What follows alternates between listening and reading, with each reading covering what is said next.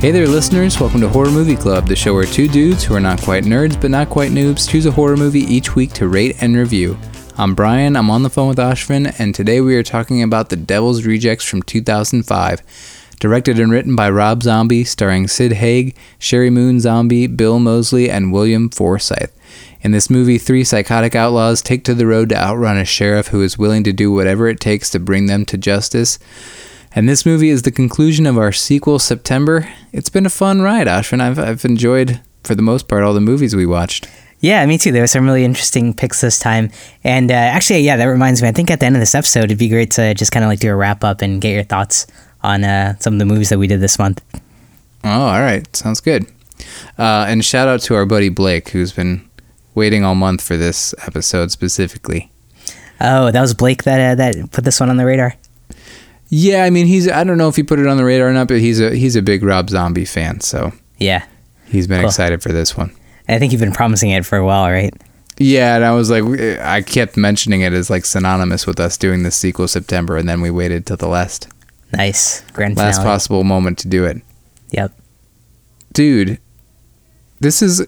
I feel like we've been watching a lot of crime type movies, right?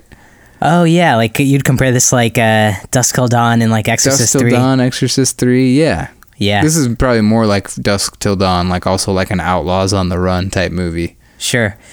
Yeah, that's a really interesting cross section of horror, like the, the the scary versus the the criminal, uh, and like yeah, being being with like these guys like murderers on the road. Interesting too, because so many movies are like that, where you're like on the side of the outlaws.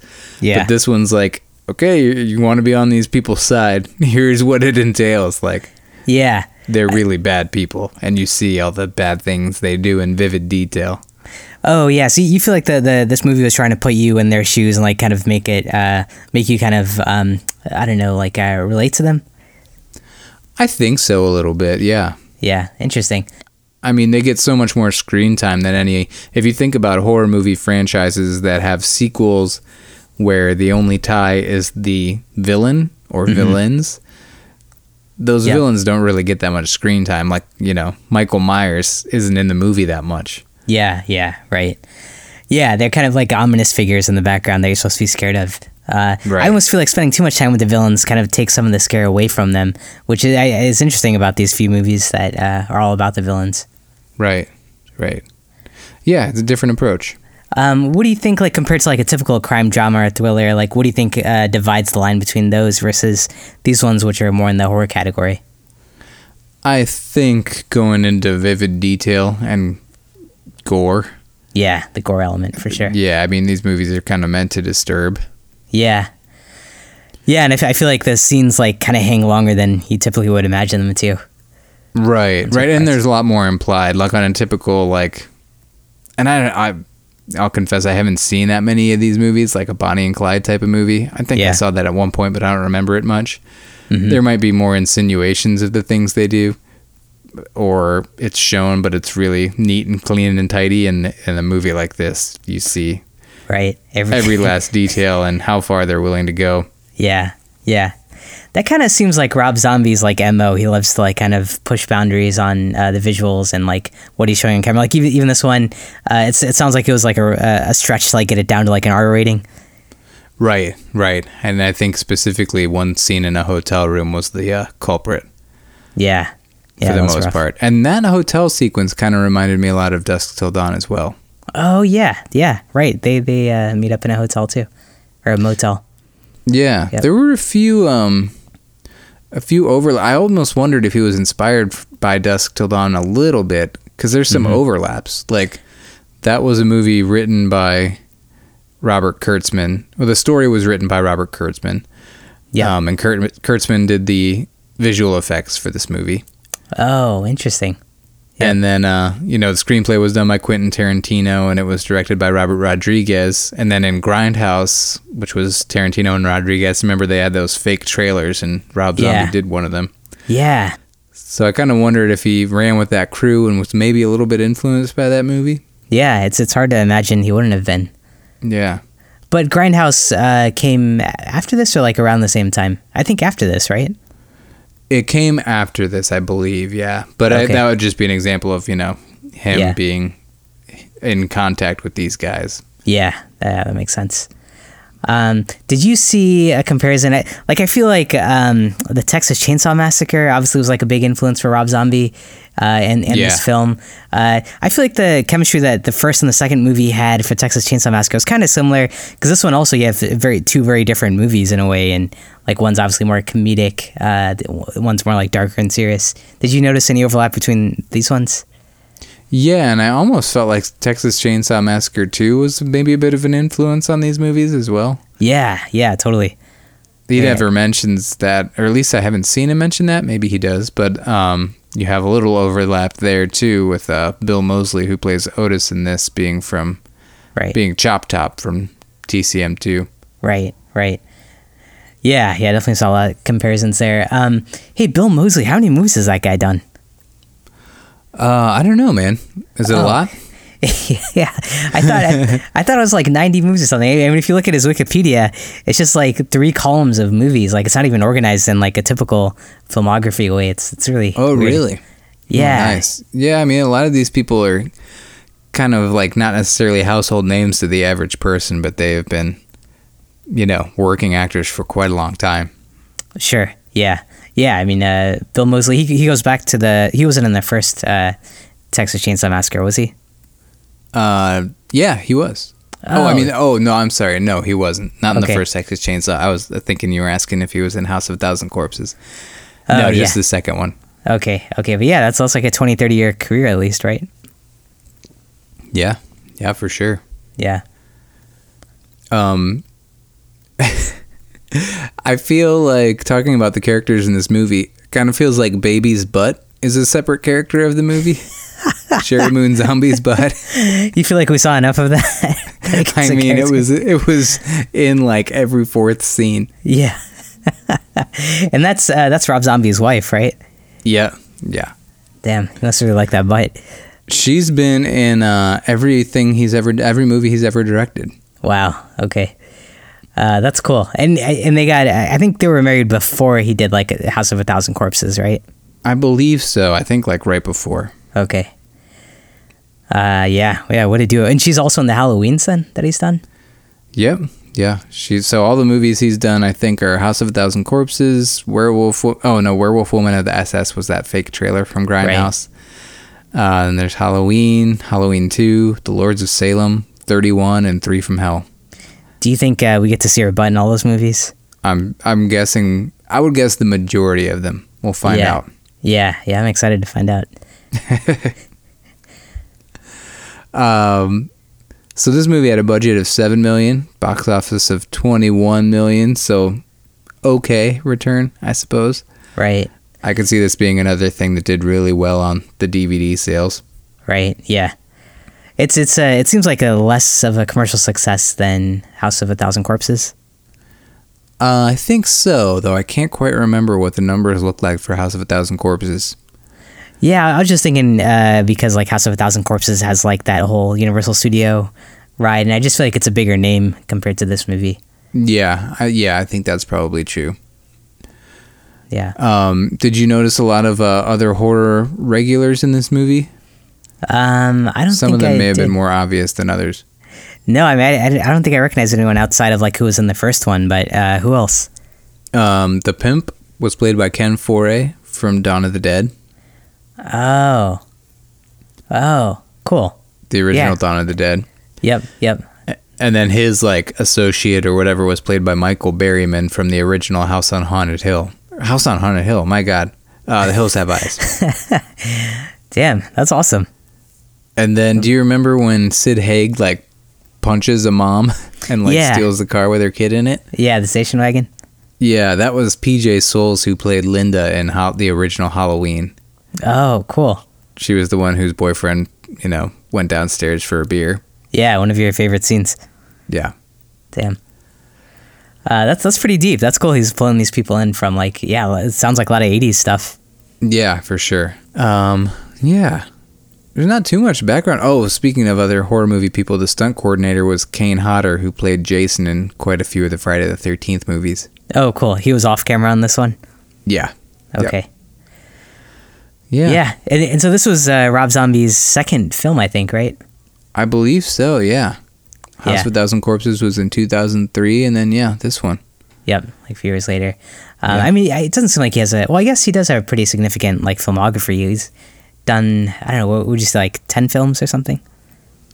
Yeah, uh, seven maybe. Seven. Okay. And uh, at, at least his first two seemed to like coincide with uh, his like solo album releases too. So he kind of had this music career going on while he's doing this stuff, which is interesting. Yeah, and speaking of music, man, the uh, well, the score to this was really good. He didn't do the score, but the soundtrack was great. Yeah, I loved it, man. Yeah, I listened to it quite a few times afterwards, actually. Yeah, I, I don't think like in the first one w- was it mostly him doing the music? Yeah, I, th- I don't remember much of a soundtrack to the first one. Not to say there wasn't one, but it was scored by him and one other dude, I think. Yeah, This one was scored by Tyler Bates, who's done quite a lot. He did Watchmen, Guardians of the Galaxy, Deadpool 2, a lot of big names. Oh, cool. Yeah, I I mean, I could totally f- feel a big difference between the sound in this one versus the first one. Yeah. Um, Uh, I wasn't really deep into the horror scene when this movie came out, but it won a lot of the uh, Fangoria Chainsaw Awards that year. yeah, yeah, I saw that. that. That's pretty awesome. Yeah. Cleaned up. Um, Yeah. eh, Oh, sorry. This is your this is your first time seeing this one, right? Right. Had you seen it before? No, I didn't see it before. Okay. Um, did you read that it came out on something called Dual Disc? Yeah, with like some of the special. Oh wait, what was on the other side of the disc? Special I- features or something? Uh, my understanding of dual disc is like one side is DVD, the other side is like a CD or something, or maybe on one side you can uh, like it works both as a DVD and then you could also throw it in a CD player and, and then you hear the soundtrack or something. Oh yeah, I think you're right. Pretty pretty amazing concept. Yeah. Oh, this is somewhat topical and kind of sad. The uh, Firefly Ranch um, was used as a setting for various other films and TV. It was destroyed by wildfires in two- 2016. Ah, bummer. Uh, where is it? Was it like California or where was that at? Yeah, it was in California. Ah, okay. Yeah. Um, this is like uh, this this whole series. Is it a trilogy? Yeah, I think it's kind of known as the Firefly trilogy or franchise. Got it. And and the last one is that the three from hell or Three whatever. from Hell, yeah. Okay.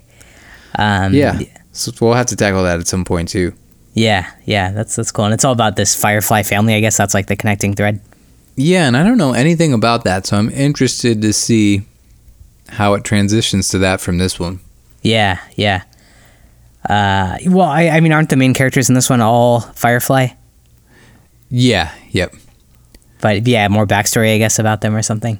would be yeah, good. yeah, I don't know. I don't Yeah. I don't know where they go from here. yep, yeah, agreed. It'd be interesting to see.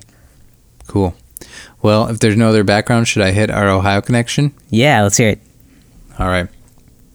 Our Ohio connection is from our friend Alex. Uh, Alex connects every movie to our home state of Ohio for us, and he also owns the Jukebox Bar and Restaurant in Cleveland, Ohio. So if you're in that area, swing by. You can pick up some beer, wine, or food from your car. They also have outdoor seating on their patio. Uh, and I just saw they have Beyond Burgers. Have you ever tried those, Ashwin? Um, no, I think I've tried the Impossible, not the Beyond. Have you? Uh, yeah. I don't think I've told you this, but I've been a vegetarian for like the past six months. Oh, are you serious? Yeah. Wow, that's that's big uh big news, man. I'm surprised we haven't talked about this. Yeah, I'm a pretty big uh, historically meat eater, but Yeah. Well, we did Yeah. have that episode where we got into like your your love affair with beans historically. oh, that, yeah, could have seen this coming, I guess. Uh, but yeah, yeah, Beyond Burger, that's it's pretty good. yeah, it's it's really good, man. You should Cool. try it. All right, I'll give it a shot. All right. Anyway, Alex says, much like other Rob Zombie films, The Devil's Rejects falls into the category of hillbilly horror, a genre I personally can't stomach. This film has many familiar faces such as Sid Haig, William Forsythe, and former WCW and WWF wrestler Diamond Dallas Page. Uh, that dude, this is the dude who was uh, like Danny Trejo's buddy. Oh right, yep. Yeah. Uh, Alex says, although nagging injuries forced Page into early retirement, he has since launched, launched a massively successful yoga and wellness platform called DDP Yoga. He has influenced millions in this practice and now travels the world as a motivational speaker. He teaches people how to live life at 90% because he believes life is about 10% what happens to you and 90% how you react to it. In March 2019, he was featured as the keynote for the broadcast speaker series at Ohio State University in Columbus, Ohio. Nice. Cool. Yeah. Yeah, and we learned a little bit about Diamond Dallas Page there too. Thanks, Alex. Yeah, yeah, that's great. Good, good uh, mentality. I, you agree with that 90-10 uh, rule there? Um sure. Yeah, maybe. maybe 80-20. 80-20, yeah, yeah. That sounds all right. Uh, yeah, hey, oh, go ahead. Sorry. No, you go. Oh, the whole uh, hillbilly genre thing. We didn't, we didn't really uh, hit on that, but um, are you a fan of that genre? I'm starting to become more, more so. But I agree w- with Alex. At first, I really couldn't stomach this genre, but I'm starting to like it more. Yeah, I can't tell if we're watching like better hillbilly movies, um, but yeah, I feel like I'm stomach it a, stomaching it a little better. Yeah. Um, I never know if I'm stepping on Alex's toes when I do this, but another connection I found. So Robert Kurtzman, he split off from K&B in like 2001 or something like that Mm-hmm. uh, as an effects company, and he started his own now defunct company called Precinct 13. Cool. And that's who did the uh, visual effects for this movie, that company. And the company is based in his hometown of Crestline, Ohio. Oh wow, that's awesome. Yeah. Uh, A special effects company that's based out of Ohio. Yeah, that's where he lives. So he Okay. just, you know, it was incorporated out of his home. I'm sure most of the work was done elsewhere. But Yeah, yeah, that's pretty cool. yeah. Good connection. Uh, all right. Well, now that we've bored our 90% non Ohio listeners, are you ready to uh, move on and start? yeah, you think that 90-10 also holds up? It's maybe about 99 1. yeah, yeah, yeah, uh, yeah. well, I'm, I'm, I'm good. Let's let's get to All it. right. All right, cool. Let's get into the plot, and we're going to spoil some stuff. So if you haven't seen this movie, you can dip out now. Uh, before we keep going, man, I'm actually pretty exhausted. Do you mind if I just go to bed and we continue this in the morning? Sure, sure. Yeah, get some rest. All right, thanks, buddy. I'll call you in the morning. We'll pick this right back up. Sounds good. All right.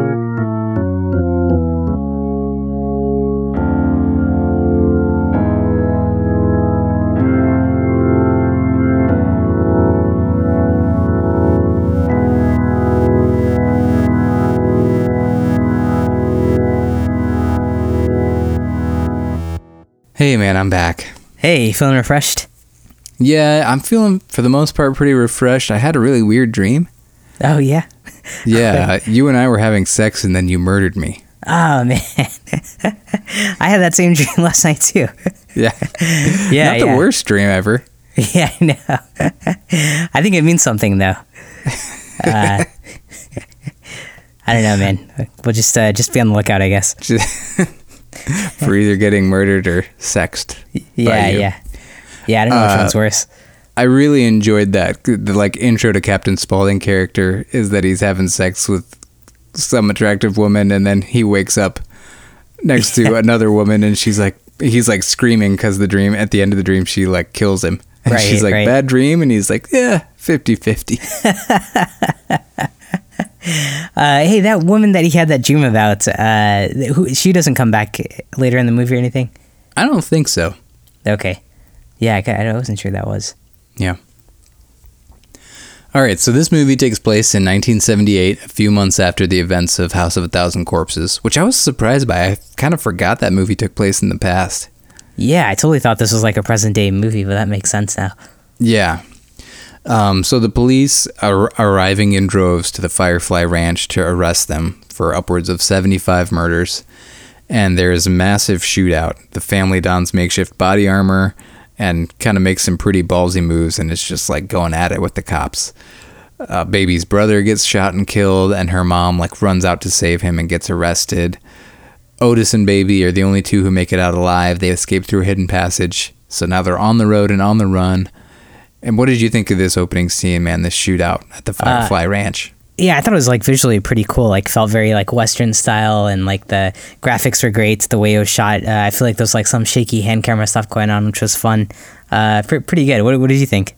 Yeah, I thought it was really cool cinematography. It was kind of a nice mix of dialogue and action too. Like, you know, you get people saying a badass line here or there, or just kind of character type building stuff.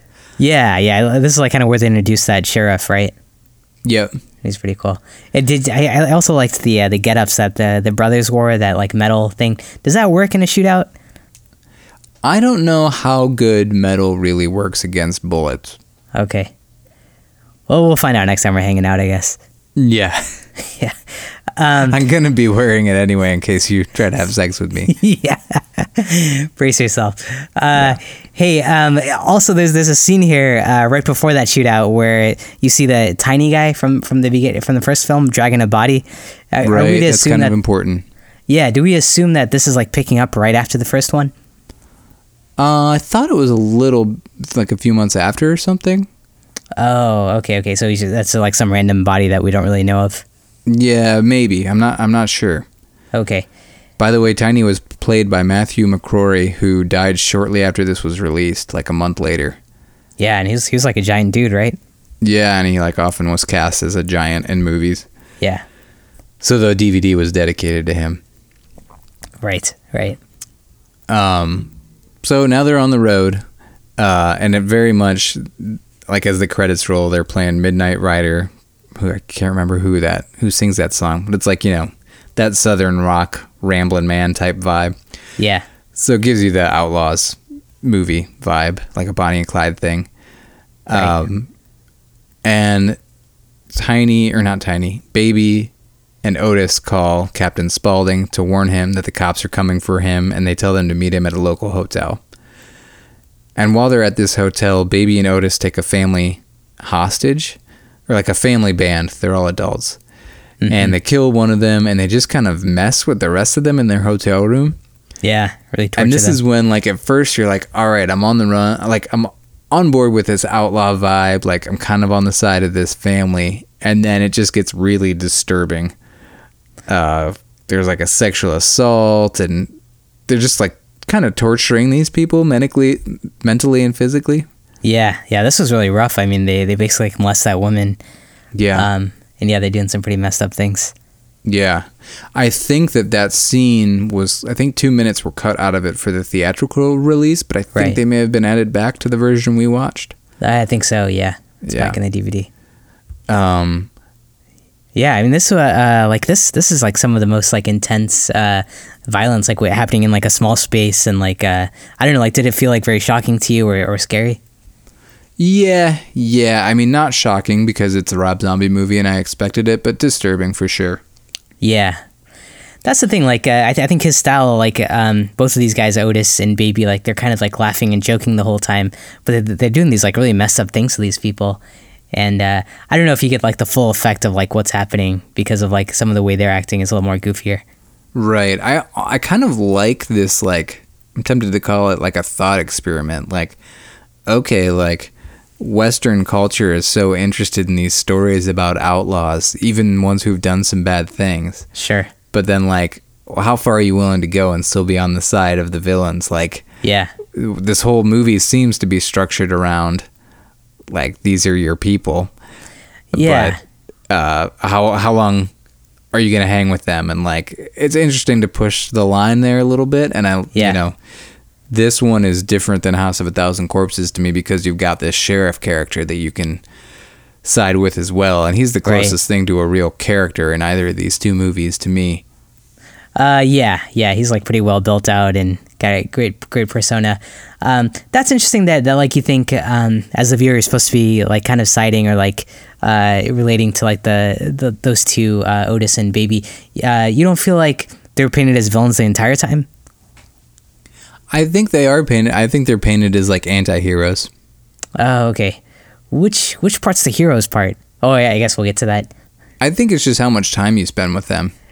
Yeah, yeah, yeah. I mean, guess. that's you know, in the first one, you almost spend more time with them than the the kids. You know, I think you probably do. And Zombie Well, himself has said, like, I know nobody cares about the kids. Like, I don't expect the viewers to care about these kids. Right, right. Yeah, yeah. tha- That's that's a cool shift on this one. It's kind of all about these uh, this family. Yeah. That's cool. Um, one thing about this scene that, like, s- something that really stuck out to me was that Sherry Moon, baby, was like blowing on one of the women the whole time, just like annoyingly. Yeah. And I just like, I've heard a lot of people complain that her acting is really bad. Oh, really?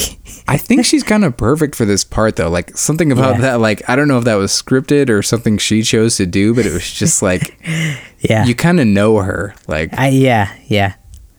Yeah, I Yeah. agree. It's it's like random enough or like silly enough uh, that I, I feel like it's like perfectly in place with their character. Yeah, yeah, it's like silly, annoying, and like psychotic all at the same time. It was just like a nice touch on this really Yeah. messed up scene. Yeah, I didn't know people had took issue with uh, her her acting. Uh, I I thought she's pretty Yeah, spot I on. mean, I, s- I see it on Twitter all the time. oh, okay. M- Mostly for this movie or in general.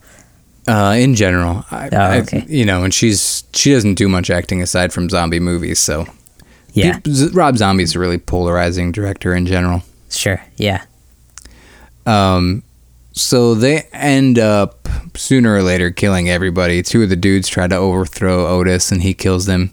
He cuts off one of their faces and puts it on his wife when he returns back to the hotel room, yeah. where Baby's already killed the other women. Total total and- Texas Chainsaw vibes, right? Yeah, TCM too for sure. And Yeah. and like then they take it even further because later on a cleaning woman finds the whole bloody scene, and this woman who's got the face on her is still alive in there. Uh, and then she just flees out of the room going crazy, running around, sprinting with this face on her face. Yeah, And she's kind of disoriented and runs out into the street and gets hit by a truck. yeah. Again, very similar, right? To Texas Yeah, Chainsaw. it was pretty similar to that weird scene where Stretch had the face on her face and she, her hands were bound, so she was trying to reach up and take it off. Yeah, yeah.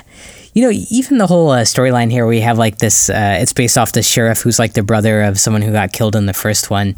Um, that's also like very similar to Texas Chainsaw Massacre too, isn't it?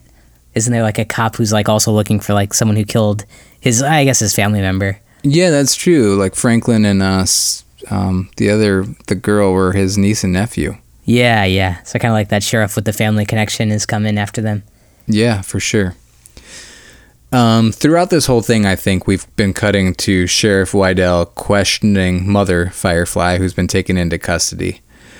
Um, and she eventually, as Ashwin said, reveals to the sheriff via pictures that she's kept in their like murder diaries that they killed his brother. Oh, and okay, he yeah. Mm-hmm.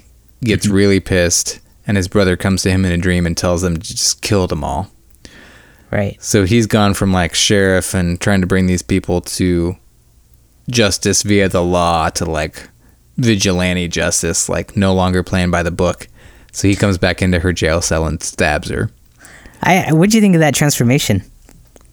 um i liked it and you could kind of see it the whole time Yeah, yeah. That's he's what I was just gonna like say. a good old boy type southern dude yeah, but but yeah, I you can did tell from not like the acting of mother Fly- firefly though she like, was way over the top Yeah, yeah, yeah. She was way over the top.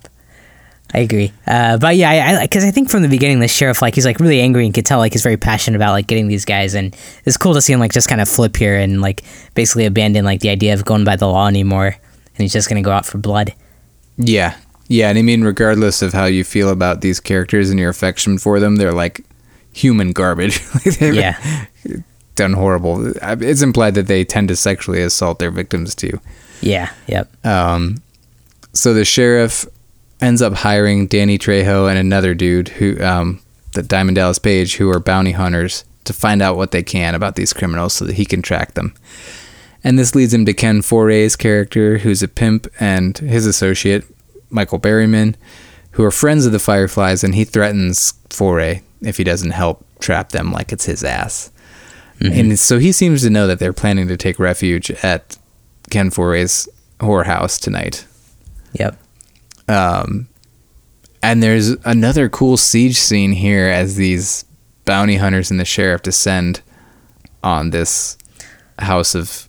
I feel like there's probably a more PC third wave feminism way to say whorehouse, but I don't know what it is. Um, I don't know establishment for la- uh, entertainment. Uh, I'd- Yeah, um, sex employment center. sure, that sounds about right. Yeah, Yeah. Um, so there, it's kind of a slow motion scene. Like Trejo pops out of nowhere and like slits the throat of one of these sex workers, and which there's- is kind of a bummer. She's not really involved. I didn't know why that had to happen. I know it was unfortunate to see the the workers there get killed, but all of this was like set to kind of like an upbeat like song. Like there was no uh, um, like sound or anything right from what was happening. Yeah, yeah. like a what was montage. that song? I can't remember. It was definitely a montage. Yeah, Um, it, it was well done too. yeah, yeah. I think there are a few of these in the movie where it's just like something really violent's happening, but there's like this beautiful song playing. I feel that, like you like- can see Rob Zombie's work directing music videos Mm-hmm. in both this and House of a Thousand Corpses. It's like Yeah. kind of montagey. Yeah, but yeah, he he- he's definitely got an eye out for like a, mi- like combining great music with with visuals. Yeah, he's got a knack for that for sure. Yeah, Um, so the sheriff gets in. Uh, it's revealed that Foray has helped them. Um, he ties all three of them to chairs and is torturing them Uh, Otis, Captain Spaulding, and Baby. He sets a fire and sets Baby free so he can hunt her down while the other two are left there to burn, presumably. Uh, which, why would you set Baby free on her own property where they know there's like trapdoors and shit? It's just a dumb move to me. Oh, this was their own property. I thought this was like some abandoned like farmhouse or something. Yeah, this was back on the Firefly Ranch. And oh, wait a minute. 'Cause it Yeah. would've oh, had- okay. I jump. I missed something. But after the the sex employment center, he takes them to the back to the ranch. I believe. Oh, that's their own ranch. Yeah, I think so. Yeah, for sure. I'm pretty Okay. sure that's what happened. Yeah, For sure. I'm pretty sure. Maybe. you sound pretty confident. uh, about as confident as I am that sex employment center is the appropriate term for a whorehouse. I think so. So he chases baby down. He at some point here she finds Ken for and he's like, "I'm sorry, like I had to do it." He's come back to try to help them, but uh, the sheriff shoots baby. He starts whipping her. He's kind of torturing her, and he's about to kill her when she's saved by by Tiny, who Whoever Mm-hmm. you know, we the- haven't seen from the beginning, right? Right, we haven't seen him. He hasn't been a part of the movie at all, except for the very first shot of this movie. He then goes inside the house, sets the guys free, watches them all drive away, and then re-enters the burning house. Do you know why he ran through the burning house? No, I don't. I don't. I don't know if it was just because he thought he was going to get caught and felt like he should go down with the ship or what. Okay. This Yeah. was a bit of like uh, these endings kind of disturb me, and I, I think we talked about this a bit in Satanic Panic. Not disturb, but bother me. I think it's called uh, Deus Ex Machina, w- like God from the machine, like a something out of nowhere comes and saves the characters, and it Oh. doesn't happen through their own agency at all. Yeah, like some new elements that uh, Mm. wasn't there before. Yeah, like we Yeah. saw Tiny, but like, yeah, it feels a little cheap. That that he came back out there. Yeah, Yeah, yeah. Uh, yeah, yeah, I- I get- yeah. I guess you're right. It's kind of weird that he just kind of showed up and saves the day. yeah. Um, you don't think he walks into the house like that? That wasn't like uh, done. Well, I guess after because yeah, he, he like passed away after this movie was shot, and that wasn't like them like giving him like an end end to his character or anything. Um, no, because they would have had to go back and like it was like a month after the theatrical release. I don't think they could have done that. Oh, okay, okay. Um, and then the very last scene in the movie is entirely in slow motion. I think Freebird is playing the whole time. yeah, Baby Otis and Captain Spaulding are driving on the open road in a convertible. Baby and Captain are asleep in the back. They hit a police blockade, and Otis wakes the two of them up and hands them guns, and they drive at the cops, just shooting. And we see all them get shot multiple times, and we presume they all die. And that's Right. the end of the movie. yeah. what that did was- you think about this? Uh, that that last scene. Yeah. Uh, I, I thought it was amazing, like uh, the the way because before they hit the cops, like they keep kind of like doing flashbacks, to, like all three of them like happily like hanging out, Mm. uh, like yeah, almost like these like happy memories or something. I, I don't know what was going on there. Yeah, But it was like then- a Super 8 home video type thing. yeah, yeah, right. With Freebird going on in the back, like, it's just yeah. Um, but then like I, you know I, I'm kind of happy to see them like because you think they're getting away and like that's kind of how like the first one ends too like with them getting away and so it's kind of nice to see um, them like kind of getting what was due to them. But I don't know what what did you think? I, you know what? I'm just realizing I forgot to mention Tiny killed the sheriff. I, I don't know if I've mentioned that or not. Oh, When right. He saved a baby.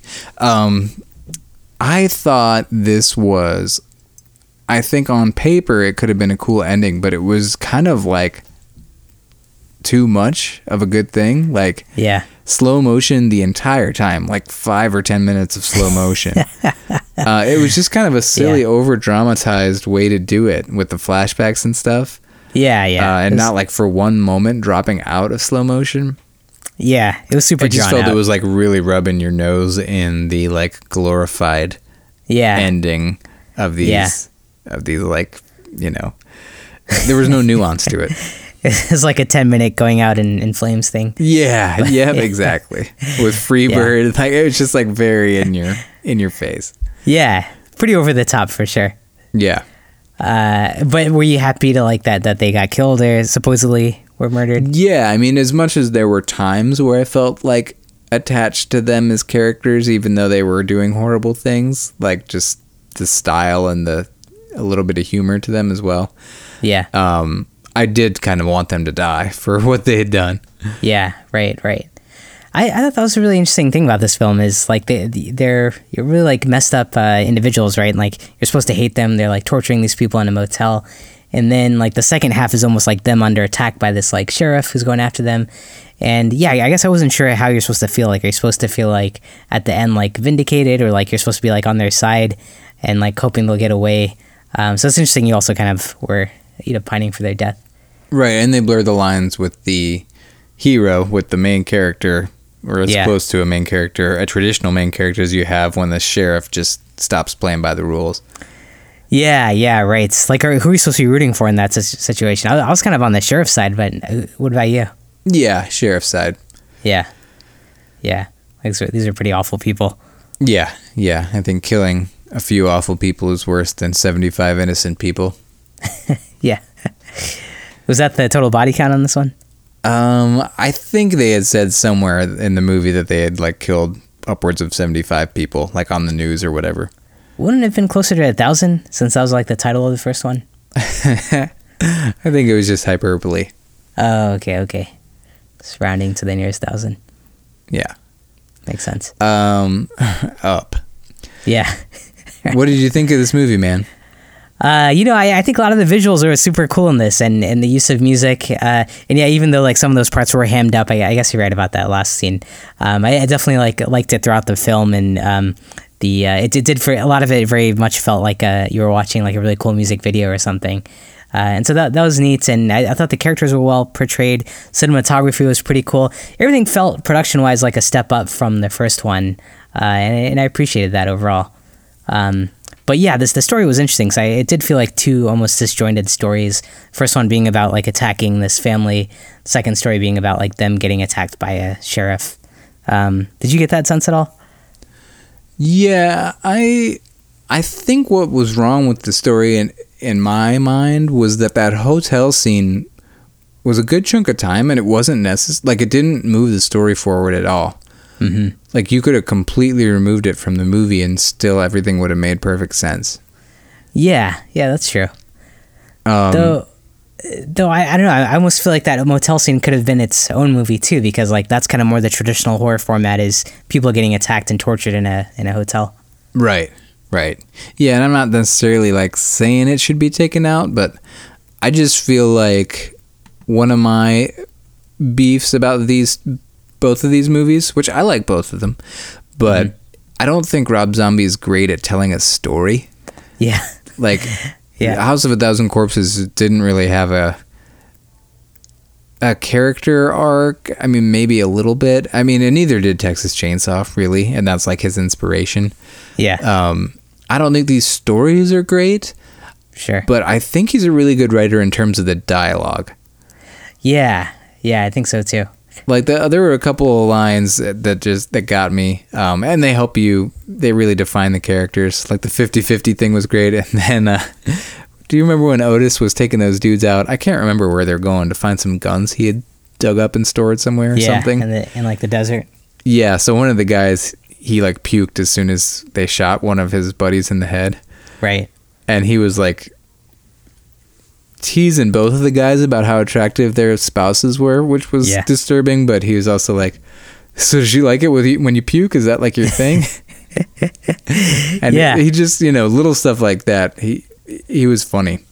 Yeah, I, I thought like the taunting that both him and uh, Baby did was like felt like very like genuine and original screenplay wise or like yeah, dialogue and wise. even like the sheriff's like posturing and like uh, vigilante justice rants and stuff. That was that was good too. Yeah. So would you say like uh, I you know I agree with like the story arc obviously like n- not much there a little disjointed like some parts that don't really connect with the whole thing, but I, I feel like character and dialogue wise it, it felt a lot stronger.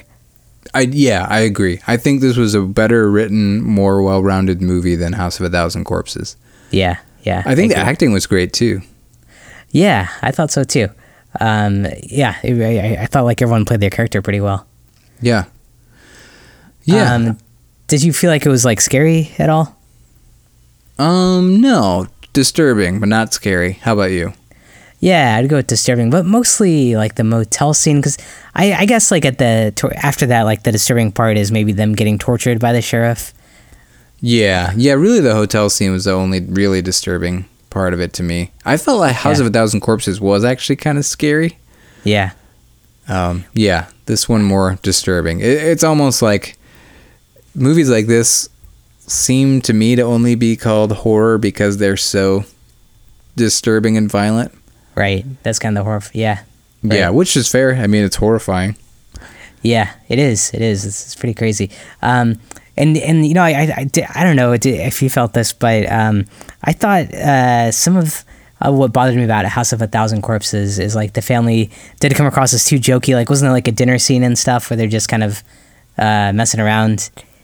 um, and kind of like goofing off together. Yeah, it was more outlandish, maybe a bit less based in reality, and I, Yeah. I like that this one's a bit more gritty and real. Yeah, yeah, I like that. I almost feel like the camera work made it feel that way, and there was like a grittiness to the film quality too. Yeah, yeah, agreed. Um, and the cinematography, by the way, same cinematographer as Grindhouse. That's another overlap. Oh, interesting. Yeah, That's pretty cool. Hey, um, th- there was something in the first film, uh, the like at the end where like there's like a secret tunnel under the house, and like there's a whole like room with like this other crazy creature, right? yeah, that- yeah. uh, I and think we then- can spoil the the first one if we're talking about a sequel, Doctor Oh, sure. Satan. Yeah. Oh, that was Doctor Satan, and, and that person is in in this one, right? He's in some I, scenes that I think were deleted. Oh, okay, okay. Um, yeah, I can't remember why they ended up deleting those. I can't remember if Zombie felt like it just didn't make sense in the story or if it was like some of the stuff that was causing uh, NC 17 ratings and they dropped it because of that. I can't remember. Oh, okay, okay, sure. I Uh, yeah, think yeah, he it's ended not- up feeling like it didn't fit because he felt like this was a more serious vibe of a movie. Yeah, yeah, right. Um, yeah, and yeah, I, I liked the, the vibe they took this time. I, it felt a lot more entertaining and engaging. Yeah. Uh, why do you think Rob Zombie is polarizing? Uh, I don't know. I mean, kind of, kind of watching his films, like you can tell, like, uh, oh, I, I don't know. These are the only two films I've seen, but uh, based on these, like, I would just like think he like loves to like kind of highlight like, um, you know, hillbillies maybe like uh, not like the best of people, and like his, I don't know, like uh, some of it's like just kind of hard to stomach and watch, and like uh, you like sit like watching these creatures or like these people for like two hours.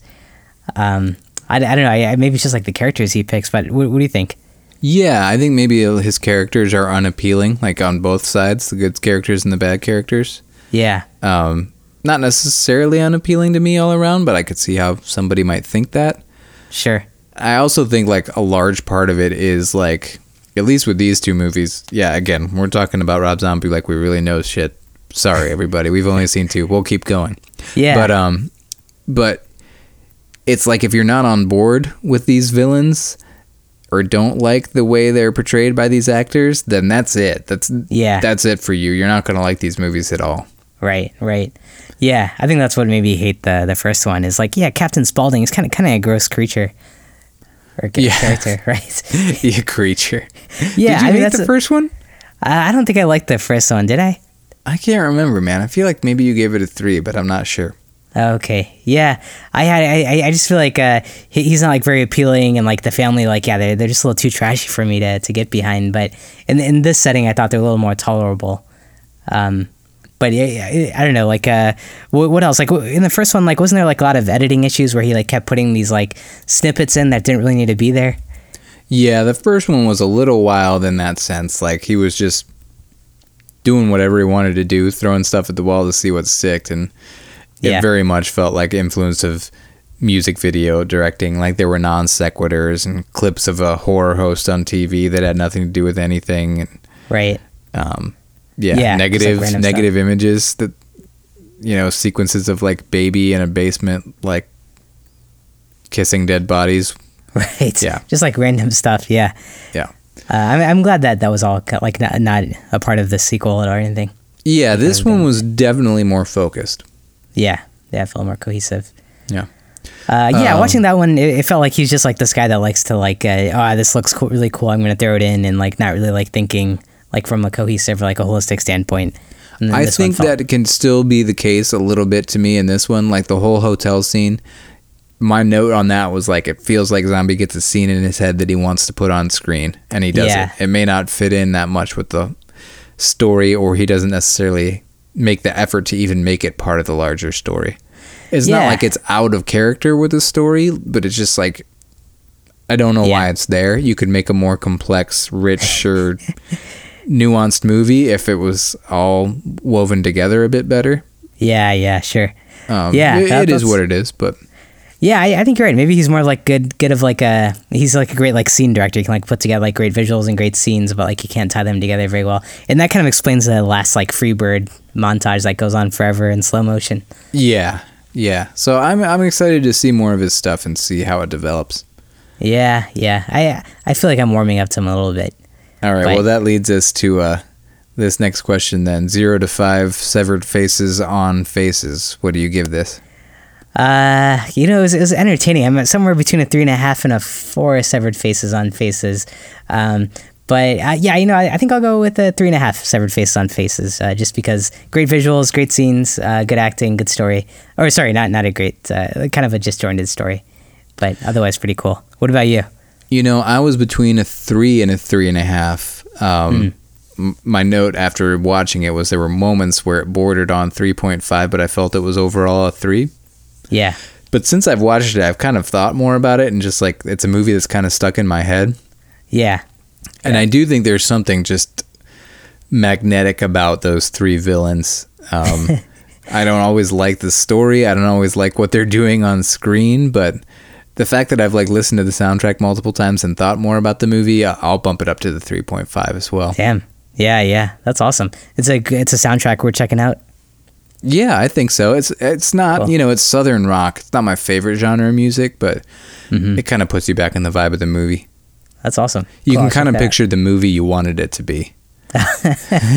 make your own movie. Yeah, and I mean, you know, I've, Yeah. I've given this a three point five. I, I feel like I'm crapping on it a bit, but I also just feel like it could have been, could have been Yeah. more than it was, and I wanted it to be more than it was, and I think the three point five is coming from those moments where it was what I wanted it to be.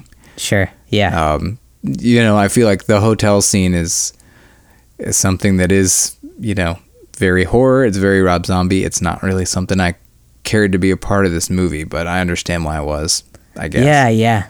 That's that's so interesting. 'Cause I- yeah, I mean, for me, I, I thought that was kind of like the the highlight of the movie that that scene, because that's like when it actually got really disturbing and scary.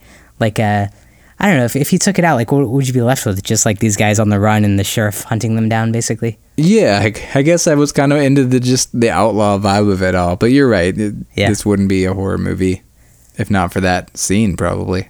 Yeah, yeah. But yeah, that scene was like a complete detour. Because Yeah. yeah, it's, it really talks about it uh, throughout the rest yeah, of the film. and it, it is tense too. I, I don't mean to diminish it. Yeah. Uh, would you ever consider fucking a chicken after that conversation? That was funny. Yeah, there was some good dialogue. Uh, surprisingly, like that part, the tutti fucking uh, fruity. When Yeah. they want the ice cream. Uh, yeah, but there's they- moments like that where I'm like, I can totally see how people fall in love with this movie and just like become very affectionate towards those three. Yeah, I know. As like despicable as they are, they're, they it's pretty interesting. Yeah, they've got their charms Yeah, yeah, and totally. their buds. Oh, and then and the butts, yeah. Uh, and then uh, remember that whole like Elvis uh, Gr- Groucho, the Marx Brothers scene, where they bring in like a a film uh, critic. Yeah, yeah. What was that? I don't know. I don't know. I feel like maybe there's a bit of like a Rob Zombie like making redneck horror movies and like frowning upon like film elitism a little bit there in that scene. yeah, yeah, I think so. Because the film critic is like all s- sn- snobbish and everything, and I think he insults Elvis at one point. Elvis Yeah. at one point, and the sheriff's like, "If you insult Elvis in my presence again, like." You're gonna regret it. Yeah, yeah, that was so random though. But Yeah. yeah, that's that was a fun, funny dialogue bit. Yeah. Uh, all right, man. Anything else? Three point fives all around. Three point fives all around, uh, and good good butts. They're good. Yeah. Um, you want to talk about sequels really quick? oh yeah, sure, sure. Did you have a favorite sequel of our sequels that we saw this month? Man, I can't even remember what we watched now. Let's see, it was what Creep 2, Texas Chainsaw 2, 28 Weeks Later. Yep. This. There's, there's one other one, right? Oh, Exorcist three, right? oh, Exorcist 3. That might be my favorite one. Exorcist three. Yeah. Nice, nice. Um, I'm gonna have to go with the the only one that we saw that had Imogen in it. So 28 days later, yeah, Uh, also good. or 28 weeks, yeah. Uh, what about the worst one? What do you, what do you think the worst was of the bunch? Texas Chainsaw 2 was very disappointing for me. yeah, I think I'm with you. Yeah, that was probably the low point. That Which- was the one I was the most excited to see coming into this. yeah, yeah. I know. Other than Um, that, I feel like we gave them all like a 3 to 4 range. Yeah, I- I'm surprised. It was, it was a month of like decent sequels. Do Yeah. you think? Do you think maybe we like started the month on like such a low bar with Texas Chainsaw Massacre 2 that it made all the other ones seem like way better? no, I think they're just good movies. And I think Yeah. some of them too we kind of surprised ourselves. I didn't see us watching some of those and Yeah. Um, and yeah, I didn't really expect to like this movie, but you know, Yeah. yeah, Same. Hey, did you uh, on, on this one? One last thing. Did, did you feel like so Texas Chainsaw Massacre? The first one's very serious. The second one um, gets a bit clowny. I almost feel like he did the reverse with this one, where like the first one was more clowny, and then this the second one was felt like more serious and grittier. It's almost like he reversed that formula. yeah, for sure, for sure. So I'm excited to see what the third one's like. Yeah, yeah. Next next Sep- September. Yeah, sounds good, man. All right. All right, everybody. Well, that is our episode on The Devil's Rejects. Hope you enjoyed it. If you did, feel free to give us a five star rating on Apple Podcasts. We're trying to get to hundred reviews and, and or ratings by the end of the year. So if you can help us get there, that would be great. I think we're at ninety three. Um, you can find us at horrormovieclub.com. There are links to our Facebook, our Twitter, and our Discord server where you can come hang out and chat with us and other listeners and movie fans. Uh, it's always a great time on there, good chats happening. Our art, our cover art, is done by Amy May Pop Art. You can check her out on Etsy.com by searching Amy May Pop Art, all one word. Uh, we have a Patreon page if you want to support the show financially, patreon.com slash horror movie club. Apologize for the delays in content there. My life has gotten a lot more busy in the past few months, so we're just trying to hang on to one episode a week for right now, but hopefully we'll get more content up there soon. Until next time, don't do any sort of road trip in the South in the 70s. Uh, if you don't end up dead, you'll probably end up with a face on your face. Face to face. Face to face.